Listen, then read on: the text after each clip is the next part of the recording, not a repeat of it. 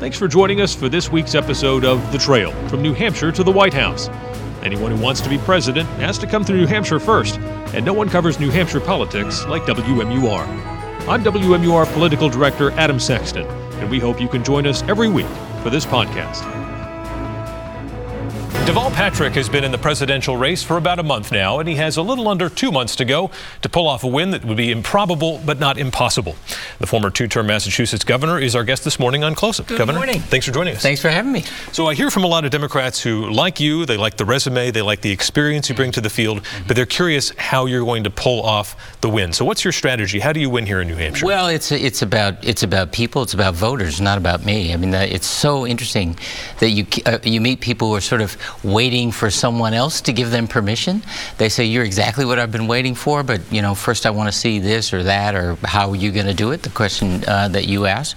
And just as when I ran the first time in Massachusetts, I remind people, you know, this campaign is not about me. It's not about, uh, it's not about some, you know, burning ambition I've always uh, had. It's about our shared aspirations for a prosperous and just uh, nation for everyone, and not just the folks who are close to power, not just the donors, not just uh, not just Democrats, um, but everybody. And uh, and if that's what you care about, invest in that. Your time, your energy, your contributions, and most of all, your vote. You mentioned donors. There's an interesting discussion going on right now, being driven by your friend, Senator Elizabeth Warren, mm. about the process right now. She's calling out other candidates for having closed door fundraisers and kind of schmoozing with wealthy donors. This is kind of how campaigns have been run for a long time. Mm. Uh, in fact, she ran her own campaigns this way when I she know. ran for Senate. I know. Is she making it harder for Democrats to win? No, I don't. I don't think so. I mean, I, I think uh, she has a very important voice, but she's not the only voice, and she has the luxury of having been campaigning for years, uh, so that uh, she has a kind of a machine now that operates, as far as I can tell from a uh, from a distance, and good for her. Good for her. Uh, look, we are not um, uh, trying to raise exclusively from one group or one type of donor. Um, we are trying to raise what we need to be competitive. I'm confident we will be competitive. But I think more than uh, more than the money um, is the reason for the money, which is how do you get a message out that is inclusive about making change that actually lasts based on uh, a record of having done just that, as opposed to those who uh, who have a lot of great ideas but not actual uh, results. We have results, and uh, and so the money has a purpose. It's not a, sort of a bragging uh, rights, and frankly.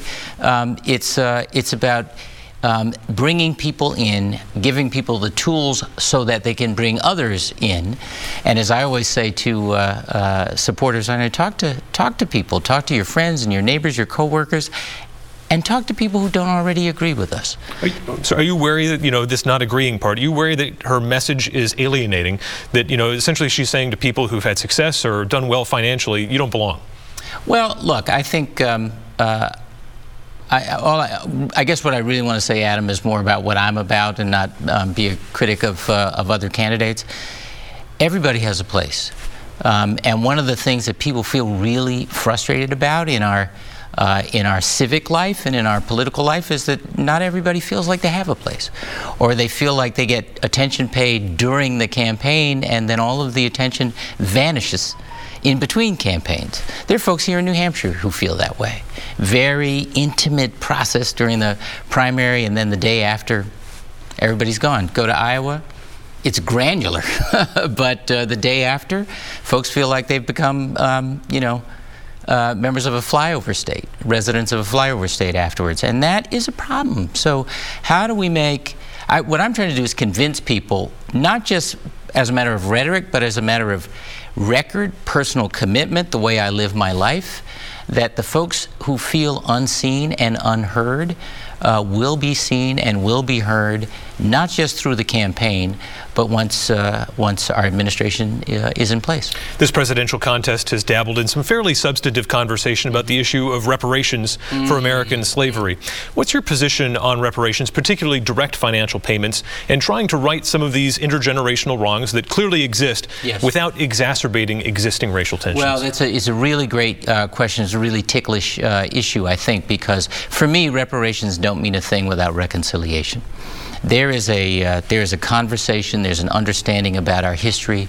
Uh, there's an acknowledgement, of, and when I say our history, I mean American history, not just African American history, and not just white American uh, history, but our history, the contributions uh, that folks have made to building a, uh, a remarkable and unique country.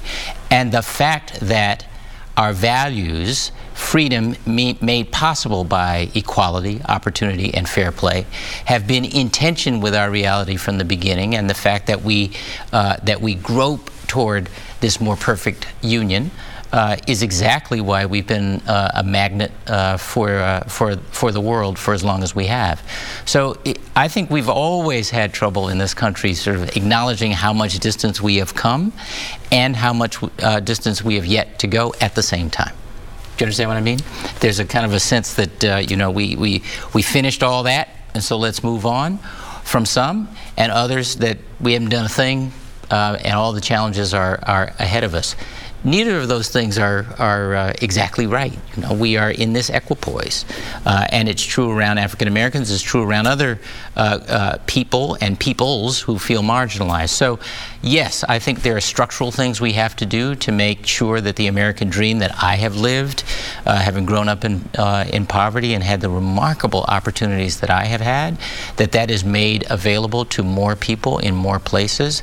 Some of that is about how we grow the economy out not just up to the well uh, to the well connected, and uh, I'll have some policy positions uh, on that. But some of that is also about structural uh, impediments that you referred to uh, in housing, in wealth creation, uh, for example, that have uh, exacerbated uh, the conditions of exclusion, and we will have uh, we will have proposals on that as well.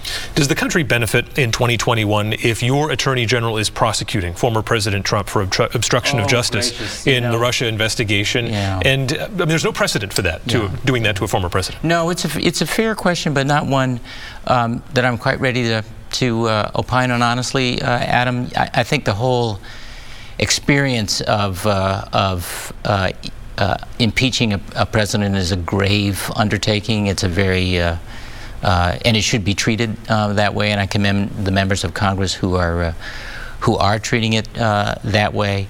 Um, you know what happens afterwards. Um, uh, and whether the uh, uh, the president, if I'm elected, is exposed to to criminal charges, I think remains to be seen. We've done a whole lot more presuming outcomes uh, that should be uh, under our laws uh, handled through sober process, uh, and I don't want to be that kind of leader. But that's up to your attorney general, essentially. That is. Okay. That is right. How do you unring the bell on the politicization of the Justice Department? This is something that both sides see right now as an issue. You have Democrats who feel that Attorney General Barr has far overstepped uh, his normal bounds in terms of dealing with the president. And then on the other side, you have people who think that the FBI overstepped its bounds in investigating the president's campaign from 2015 and 16. Well, you know, I, I'm, a, I'm an alum, as you may remember, of the uh, of the Justice Department, having run uh, the Civil Rights Division during the first term of the Clinton administration. So, this is uh, very much on my mind and uh, and heart. I'm not sure what the answer is, other than to just model good behavior, better behavior, high integrity, and that comes from the top. Uh, it has to start with me. It has to uh, be the uh, going in expectation of. Um, uh, of the members of my cabinet. You know, it turns out, I've thought about this a lot. Um, it turns out a lot of our democracy depends on, on unwritten rules. You know, rules around uh, integrity and decorum, duty, restraint, right? Respect. Um, these aren't these aren't legislated. They're just expectations that make uh, this remarkable experiment uh, called uh, American democracy work. And uh, I don't think there is any way to come back to that than to model that. Uh, and uh, that's what people can count on from me uh, as president. Foreign policy question here, also a little philosophical. I keep, keep, on, keep coming at you with these big ideas. Okay. Do you believe in a no first use policy on nuclear weapons? You know, I'd like to. I'd like to. I uh, I have uh, in the past. I also know that there are. Um, so-called loose nukes uh, out there and a serious uh, uh, concern. Uh, so my instinct is to be there, um, but I also haven't uh, gathered around me the kinds of intelligence resources that a president and only a president would have access to, uh, and so I want to understand that before I uh, before I commit. But I can tell you that my instinct says um, that. Uh, uh, that the use of, uh, of uh, a nuclear weapon um, at a minimum is the absolute last uh, alternative. On the issue of climate change, uh, it's pretty much a given that any Democratic president will be rejoining the Paris Accord. But after that, are you looking more in the direction of carbon capture mm. or alternative energy? What's yeah. sort of the priority there? Well, you know, it's interesting. We have, uh, I think, a model uh, strategy in Massachusetts uh, around uh, climate change, and it is it is a combination of many of these things. So uh, the Re Regional Greenhouse Gas Initiative, Reggie, we joined I think in the first day or two in office, and that cap and trade uh, uh, plan is what enabled us to invest in energy efficiency, which is the very first thing we should be doing, meaning you know a a, a, a, a BTU not spent is probably the best, not used is probably the best. Alternative energy, yes, um, and I think investments in uh, solar and, uh, and wind, uh, in distributed generation. all of these create jobs, by the way. we found that the that the clean tech sector was one of a couple of uh, or a couple three sectors that were that helped us climb out of recession faster than most other states. So it's all of uh, it's all of that. I think the big question is, do we go cold turkey? Because you hear this from some folks. Do we go to uh, to a carbon neutral world? Um, you know, with the flip of a switch. Um, I'm not sure that's practical, but I understand the urgency of it. Uh, because as one person in, uh, in Iowa said recently, the question is not whether we're late, the question is whether we're too late. Mm. Well, Governor Patrick, Good we appreciate your time, and we'll see you out there on the trail. Thank you. Hey, Facebook recently made some changes. Now you're missing out on lots of content from WMUR, but it's easy to stay connected. Go to WMUR's Facebook page, tap follow, then see first. That's it. Just two taps brings you back in the know. We are now eight weeks out from the First in the Nation primary, and as we will all increasingly be doing over those two months, we turn to John DiStaso for some answers. John, thanks for joining well, us here. I'll try. Thank you, Adam. So you were on a call last week with Cory Booker's campaign manager as they explained how they plan to survive or navigate not being able to make the national debate stage. Mm -hmm. what is their strategy? Well, their strategy is the early state strategy, kind of going back to, uh, I don't want to say the old-fashioned way, but the retail way. Uh, they'd love to be on the debate stage. They're not making any bones about that. Uh, they certainly sound like they're not going anywhere, that he's going to stay in this race for the foreseeable future. The strategy is to focus on, you know, Iowa and New Hampshire, Nevada and South Carolina. Do very well in Iowa. Hope that there is this time a momentum from a good showing in Iowa that will carry over here. Doesn't always work that way, as we well know and then take that momentum and do well in Nevada, uh, where they point out there is a more diverse community, and then in South Carolina with a large African American electorate in the in the Democratic Party. So, uh, if if what they say holds true, we will see a lot of Cory Booker uh, certainly uh, in the month, as we will everyone, but certainly Cory Booker after after the holidays in January. Fascinating case study for his campaign. He's got all of these endorsements here in New Hampshire. So much of the Democratic political establishment has lined up behind him. You go to his events, uh, unlike other candidates who are polling in the low single digits, he's got big crowds. It just hasn't materialized when the pollsters call and people pick up the phone. It's very bizarre. Right. I, I agree with you, and I think there is a mystery there.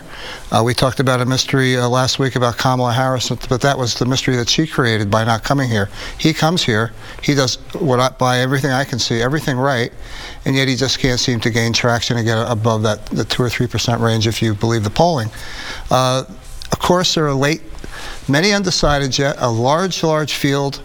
Uh, he's holding out hope that when it people sort of, when it breaks in the end, that he's going to be uh, the one that people turn to as the most logical choice, yeah. the most inspirational choice, as he would probably like to and, say. You know, he's, they're also trying to kind of look at this. Does the national debate stage matter? A lot of national media folks would have you believe yes. Um, you know, I mean, Tulsi Gabbard's another one saying right now, okay, I don't need this to continue. We'll see. I guess the, the election results will bear it out. But it's interesting to note, you look at the national debates, uh, what's the biggest moment that's happened this year? It's Kamala Harris right. with that epic takedown of Joe Biden. Now she's gone. So there's an argument to be made as well. Some people want to say, oh, the early states no matter. Right. There, you can say that, you know, the person with the biggest debate moment isn't here anymore. So Right. And and you just spoke with uh, Deval Patrick. He's not going to be in, in, the debate this time. He's, he told me after the, your interview that he's hoping to get into January. They'd like to be on the debate stage. But uh, the point being that since they can't, they are going to try to use that as a catalyst for, uh, again, meeting people, saying, I don't need the debate stage, I'm going to go state to, uh, person to person, town to town, and hope to have a, a great showing uh, in these early states, which they, they would have to do.